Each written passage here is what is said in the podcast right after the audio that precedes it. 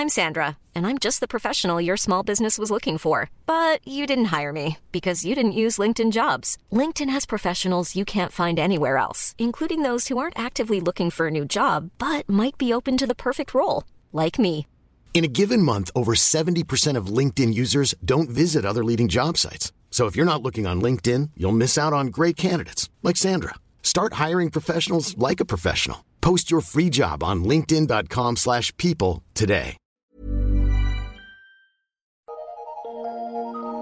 Eu sou Mário Persona e essas são as respostas que eu dei aos que me perguntaram sobre a Bíblia.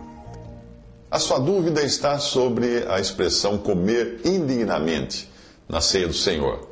Ah, Como saber se o nosso comer e o nosso beber é indigno? Como nós lemos lá em 1 Coríntios 11 que estava acontecendo isso. Os coríntios, eles estavam celebrando a ceia apenas como uma refeição comum. No versículo 20 de 1 Coríntios 11, você percebe isso. Eles tinham feito da, da ceia uma ocasião para comer e beber. Era isso. Versículos 21 e 22 dizem isso. O apóstolo, então, precisa trazer à memória deles, relembrá-los, a origem da ordenança e a solene ocasião em que a ceia foi instituída, na noite em que foi traído, em que o Senhor foi traído. E assim ele, ele quis mostrar que não era algo banal, não era uma celebração banal.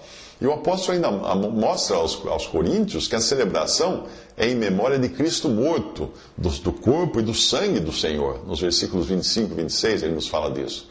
Portanto, qualquer pessoa que não tenha estas coisas em mente ao participar da ceia, está sim comendo bebendo indignamente, porque está fazendo uma coisa mecânica que não está sabendo nem por que está fazendo aquilo. Ela estará como os coríntios, considerando aquela apenas uma simples refeição e razão pela qual eles estavam recebendo juízo sobre eles mesmos, no versículo 30 de 1 Coríntios capítulo 11.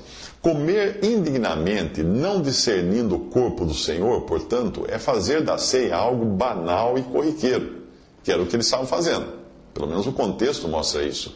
Agora, quanto ao julgar-se a si mesmo na ceia, que fala em uh, julgue cada um a si mesmo, assim coma, ao nos julgarmos a nós mesmos, nós reconhecemos que nós somos, uh, por nossos méritos, se contar pelos nossos méritos, nós somos indignos de estarmos ali, participando dos símbolos do corpo e do sangue de Cristo.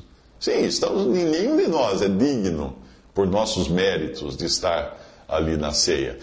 Mas, ao mesmo tempo, quando nós nos examinamos e percebemos isso, nós entendemos que Deus nos tornou dignos pela obra de Cristo e, portanto, nós estamos ali por favor, por graça imerecida.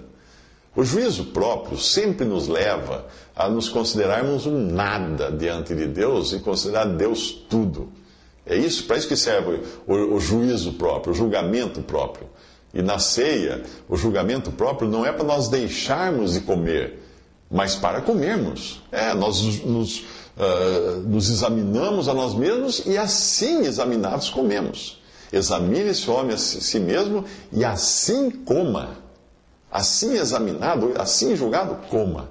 Então, essa ordem que é dada não é uma ordem para você deixar de comer ou examine-se a si mesmo e, não, e, veja se você vai comer ou não. Não. Examine-se a si mesmo e assim examinado, coma-se. Coma. Coma da ceia, coma do pão e beba do cálice. Visite respondi.com.br.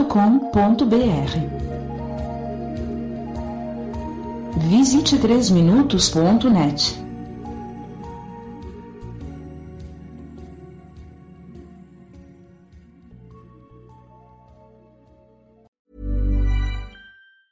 Hi, I'm Daniel, founder of Pretty Litter. Did you know cats tend to hide symptoms of sickness and pain? I learned this the hard way after losing my cat, Gingy. So I created Pretty Litter, a health monitoring litter that helps detect early signs of illness by changing colors, saving you money and potentially your cat's life. Pretty Litter is veterinarian developed, and it's the easiest way to keep tabs on your fur baby's health right at home. Go to prettylitter.com and use code ACAST for 20% off your first order and a free cat toy. Terms and conditions apply. See site for details.